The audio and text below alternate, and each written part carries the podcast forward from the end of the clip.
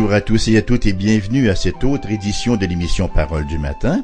Ici Raymond Perron qui vous accueille. Je suis, chers amis, ce matin équipé, je dirais armé jusqu'aux dents, ma Bible dans la main droite, un verre d'eau dans la main gauche et une menthe bien camouflée dans chacune de mes joues. Alors on est prêt à faire face à ce matin, hein, à le soumettre à la volonté du Seigneur et à, à y soumettre également nos volontés. Alors, j'espère que vous êtes en forme aujourd'hui. Et nous avons devant nous effectivement une journée pleine de promesses. On ne sait pas hein, euh, de quoi elle sera faite, euh, qu'est-ce que le Seigneur a mis dedans, de quoi elle sera meublée, mais on sait une chose pour nous qui sommes croyants, c'est que même les déconvenus sont des éléments positifs puisque toute chose concourt au bien de ceux qui aiment Dieu. Ce matin, nous sommes toujours dans l'épître de Paul aux Romains, et nous sommes toujours au chapitre 12, et nous sommes toujours dans l'amour, et nous lirons les versets 12, ou pardon, les versets 10 à 13. Romains 12, versets 10, 13. Par amour fraternel, soyez pleins d'affection les uns pour les autres, par honneur, usez de prévenance réciproque. Ayez du zèle, et non de la paresse. Soyez fervents d'esprit, servez le Seigneur, réjouissez-vous en espérance, soyez patients dans l'affliction, persévérez dans la prière, pourvoyez aux besoins des saints, exercez l'hospitalité. Nous avons vu, il vous en souviendra, j'espère bien, lors de notre dernière émission, que cette section de Romains 12 depuis le verset 9 jusqu'au verset 13, forme en quelque sorte une portion homogène. Nous avons d'abord euh, au verset 9 une introduction au thème de l'amour. Nous avons vu lors de la dernière émission que ce verset 9-là nous parle de la nature de l'amour, alors qu'au verset 10 à 13, nous voyons cet amour à l'œuvre. Il fonctionne comment, cet amour-là? C'est ce qu'on voit ce matin dans les versets 9 à 13. L'amour dont Paul parle dans cette section n'est pas un amour platonique ou purement sentimental, mais c'est un amour qui a le bien comme souci. Un amour à la fois authentique et sélectif, comme nous l'avons vu. Il est sincère, il est sans hypocrisie, il a le mal en horreur et il s'attache fortement, fermement au bien. Et ce que l'apôtre fait dans la péricope de ce matin, c'est de nous montrer donc comment opère cet amour-là, comment il se traduit dans le quotidien. Et nous retrouvons ici neuf expressions de cet amour, neuf expressions qui devraient régir nos relations les uns avec les autres dans l'Église. Alors il s'agit bien ce matin de les relations, de nos relations entre frères et sœurs, entre croyants dans l'Église. Et chacune des actions proposées puise sa source dans un contexte bien défini. Et, chaque expression dans l'original euh, vient en premier. dans l'amour fraternel, dans l'honneur, voyez-vous, tout ce qui est mentionné là, les, euh, expressions viennent donc en premier. Au verset 10, par amour fraternel, soyez pleins d'affection les uns pour les autres. Par honneur, usez de patience. Par zèle, soyez fervents d'esprit, etc., etc. C'est donc de la sorte que se manifeste l'amour euh, qui nous a été introduit au verset 9. D'abord, l'affection mutuelle. Nous retrouvons au verset 10 deux mots fort intéressants.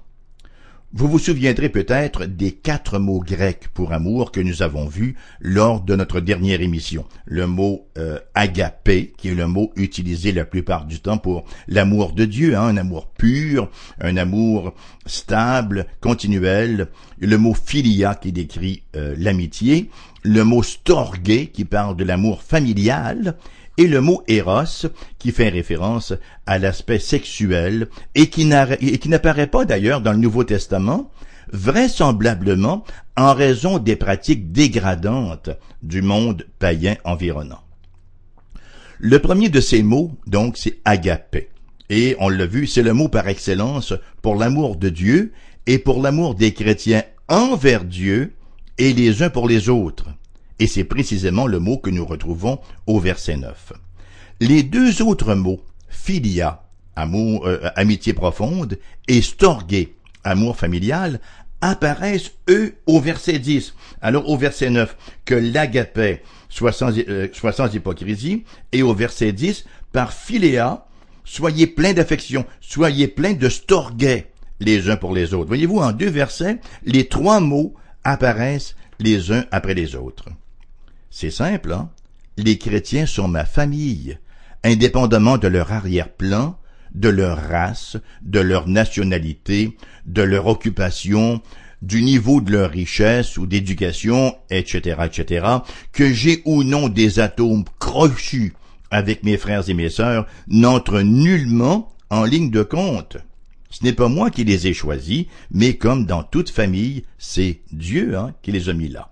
Rappelons-nous que la puissance de l'Église primitive venait en grande partie de ce lien d'amour qui unissait les croyants.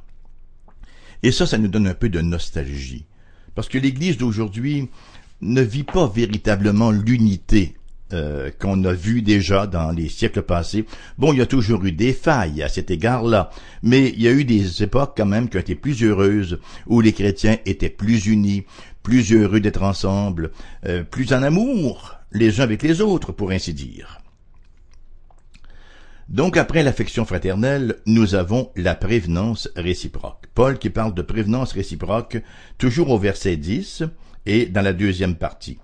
Soyez pleins d'affection les uns pour les autres, par honneur usez de prévenance réciproque. Qu'est-ce que ça veut dire le mot prévenance? Prévenance veut dire venir avant, veut dire littéralement devancer. Et il nous parle d'être alerte, d'être bien éveillé aux besoins des autres, de venir avant même que leurs besoins se manifestent outrancièrement, de venir à leur secours. Comment les honorer?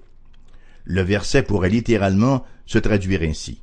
Soyez prompts à montrer du respect les uns pour les autres. Notre tendance naturelle, c'est bien sûr de rechercher notre propre honneur. Euh, c'est de rechercher à être reconnu, et même parfois nous sommes tentés par la jalousie face au succès ou face aux dons des autres. Vous savez que la jalousie a causé des torts immenses à l'Église du Christ à travers les âges. Hein. Le respect mutuel dans nos différences est de toute première importance. On ne peut pas passer à côté de ce qui nous est rapporté dans Philippiens, chapitre 2, verset 3 4, une portion d'écriture qui nous est fort familière, je l'espère. Ne faites rien par esprit de parti ou par vaine gloire mais que l'humilité vous fasse regarder les autres comme étant au-dessus de vous-même, vous fasse considérer les autres en fait. Que chacun de vous, au lieu de considérer ses propres intérêts, considère aussi ceux des autres. C'est la manière d'opérer de l'amour. L'amour, il s'en va au front. Hein? Il s'en va au front non pour recevoir de l'honneur ou de la gloire, mais pour manifester du respect pour les autres et pour leur conférer de l'honneur. Voilà donc, après l'affection mutuelle, la prévenance réciproque, et le verset 11 nous parle d'un zèle constant. Le verset 11, en fait, contient trois affirmations au sujet du véritable amour. Ayez du zèle et non de la paresse, soyez fervents d'esprit, servez le Seigneur. Ayez du zèle, être zélé. C'est le contraire de la paresse, effectivement. Galates, chapitre 6, verset 9. Ne nous lassons pas de faire le bien, car nous moissonnerons au temps convenable si nous ne nous relâchons pas. Ainsi donc, pendant que nous en avons l'occasion, pratiquons le bien envers tous, et surtout envers les frères en la foi. Ah, tiens, tiens, tiens, tiens. Il y a ici un ordre des choses, hein? Il y a une préséance oui, le bien envers tous, mais surtout envers les frères en la foi. Et cette persévérance-là, à faire le bien, c'est tout un combat. Un des grands ennemis de l'être humain, et le chrétien n'y échappe pas, on pourrait dire donc un des grands ennemis du chrétien, c'est l'érosion produite par le temps. Tout le monde hein, peut, pendant un certain temps, fournir un effort et démontrer de belles attitudes. Ce n'est cependant pas tout le monde qui va continuer avec le passage du temps. Ça, on le voit régulièrement. On voit des gens qui entrent dans la vie chrétienne avec beaucoup d'enthousiasme et qui sont très prometteurs et vlants nous voyons qu'en cours de route, finalement, ils s'écrasent, ils s'écroulent et ils abandonnent. D'ailleurs, la parole de Dieu nous, nous a bien mis en garde, nous a bien avisé qu'il en serait ainsi hein, avec la parabole des différentes terres. Il y a des vraies conversions et il y a de fausses conversions. La paresse dans ma vie chrétienne. Quel mystère que la paresse. Verset 12 nous dit effectivement, verset 11 nous dit en effet, ayez du zèle et non de la paresse. C'est un mystère que la paresse dans la vie chrétienne. Comment peut-on être passif, apathique? Comment peut-on mener une vie chrétienne à temps partiel? Lorsqu'on considère à quel prix nous avons été rachetés et lorsqu'on considère toutes les richesses qui nous sont conférées alors que nous sommes fait partie prenante du royaume de Dieu. Chers amis, il nous faut veiller. Il nous faut veiller pour la simple raison que si l'esprit est bien disposé, on le sait, la chair est d'une faiblesse inouïe, d'où l'importance de vivre en Église. C'est important de vivre en Église, là où on, s'exhorte les uns les autres. Je m'excuse, petit problème d'articulation avec mes mentes qui se sont débusquées de chaque côté de ma joue, là, qui sont venues sur la langue. Alors je reprends cette phrase, hein. l'importance de vivre en Église. On a tellement besoin des autres. La dernière personne à laquelle il faut faire confiance, c'est bien nous-mêmes. On a tellement de capacités de dons pour nous mentir à nous-mêmes, pour rationaliser, pour engourdir un peu notre conscience.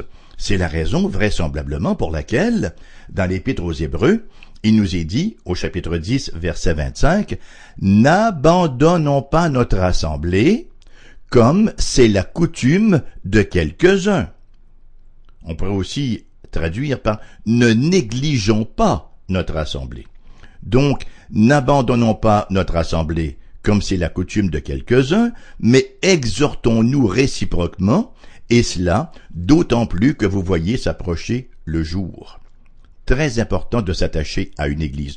Bien sûr que pour différentes raisons, on peut être amené à un certain moment de notre vie à devoir changer d'assemblée.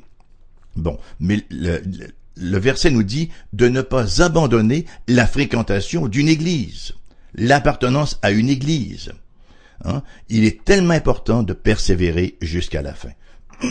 Pardon. On voit ça chez les étudiants parfois, au début juin, avant que les examens commencent, hein.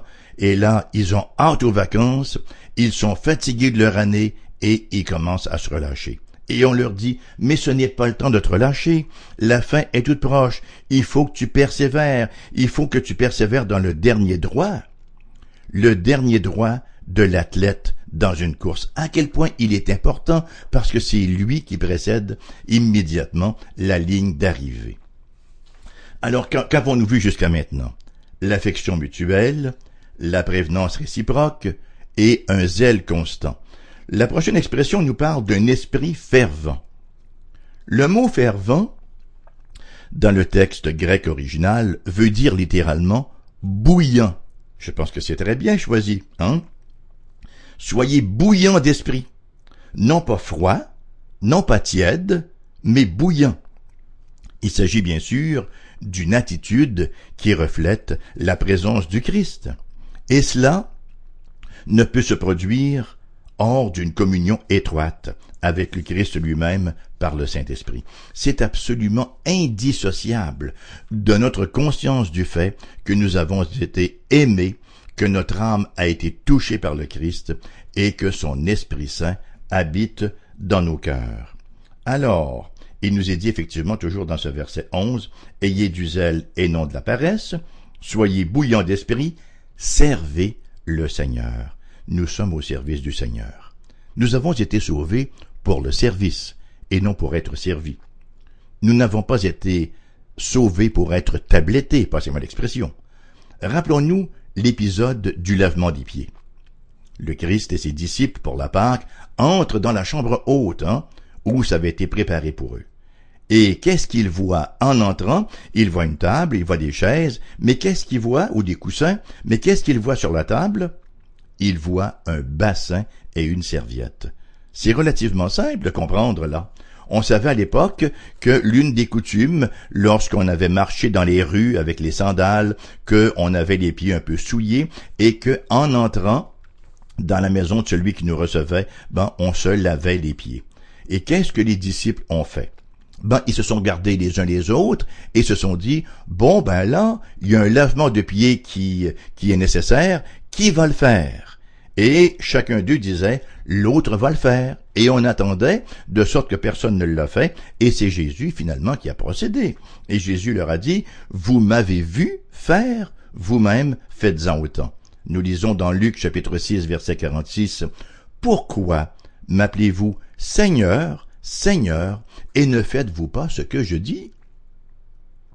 Jusqu'au retour du Seigneur, nous sommes appelés à être des imitateurs du Christ, comme serviteurs, souffrants. Bon, on ne va pas donner notre vie sur la croix pour les autres, mais nous sommes au service des autres. C'est-à-dire que chaque fois que nous voyons un bassin et une serviette, c'est un appel au service, comprenez-vous? Matthieu chapitre 20 verset 28, c'est ainsi que le Fils de l'homme est venu, non pour être servi, mais pour servir et donner sa vie comme la rançon de beaucoup. Et ça nous amène au verset 12. Réjouissez-vous en espérance, Soyez patients dans l'affliction, persévérez dans la prière. Verset qui introduit trois nouveaux éléments qui sont aussi liés les uns aux autres. On pourrait paraphraser de la manière suivante. Pour autant que nous avons motif d'espérer, soyons joyeux. Pour autant que la porte de la prière est ouverte, persévérons-y. Dans la parole de Dieu, l'espérance est toujours, toujours, toujours liée aux promesses divines. Ces promesses que nous n'avons pas encore vues ou reçues entièrement. L'espérance fait particulièrement référence à la bienheureuse espérance. Qu'est-ce que c'est que la bienheureuse espérance? Bien, c'est le retour de Jésus lui-même. L'apôtre Paul, dans sa lettre à Tite, chapitre 2, verset 12, 13, écrit ce qui suit. Elle nous enseigne la sainteté, euh, elle nous enseigne à renoncer à l'impiété et aux convoitises mondaines et à vivre dans le siècle présent selon la sagesse, la justice et la piété, en attendant la bienheureuse espérance et la manifestation de la gloire de notre grand Dieu et Sauveur Jésus-Christ, et bien sûr au fait que nous serons comme lui. Hmm? Alors la, bienheureuse espérance, qui est un incitatif, une motivation à la persévérance, nous vivons avec les regards sur cette promesse-là qui est certaine, c'est une bienheureuse espérance, une espérance certaine. 1 Jean chapitre 3 verset 2 nous dit, Bien-aimés, nous sommes maintenant enfants de Dieu, et ce que nous serons n'a pas encore été manifesté. Voyez-vous, nous le sommes, mais ça n'a pas encore été rendu manifeste au, su et au vu de tous. Mais nous savons que lorsqu'il paraîtra, nous serons semblables à lui, parce que nous le verrons tel qu'il est. Le fait que nous marchons par la foi, et non par la vue, est de toute première importance. C'est dire que le chrétien a les regards fixés sur l'invisible. Ça semble un peu paradoxal. Mais l'invisible, il est visible à l'œil de la foi. Le chrétien a les regards fixés sur l'invisible, tout comme Abraham. Dans Hébreu chapitre 11 verset 10, il nous, il nous y rapporté, c'est par la foi qu'Abraham vint s'établir dans la terre promise, comme dans une terre étrangère, habitant sous des tentes, ainsi qu'Isaac et Jacob, les co-héritiers de la promesse, car il attendait la cité qui a de solides fondements, celle dont Dieu est l'architecte et le constructeur. Il ne la voyait pas encore, cette cité-là, mais Dieu en avait fait la promesse, donc pour lui c'était certain, et il avait les regards sur l'invisible, étant certain que tôt ou tard, cette cité-là allait se manifester. Et c'est bien ce qui nous distingue du monde autour, qui est purement séculier et qui ne vit que pour ce qu'il voit, pour ce que ses sens peuvent saisir. Immensément limitatif. Comment peut-il procéder à quelque analyse que ce soit? Nos sens sont tellement limités, en plus qu'ils sont trompeurs. Les horizons du chrétien sont infiniment plus larges que cela. Les, les, les horizons du chrétien débordent l'univers, puisque le chrétien regarde à Dieu.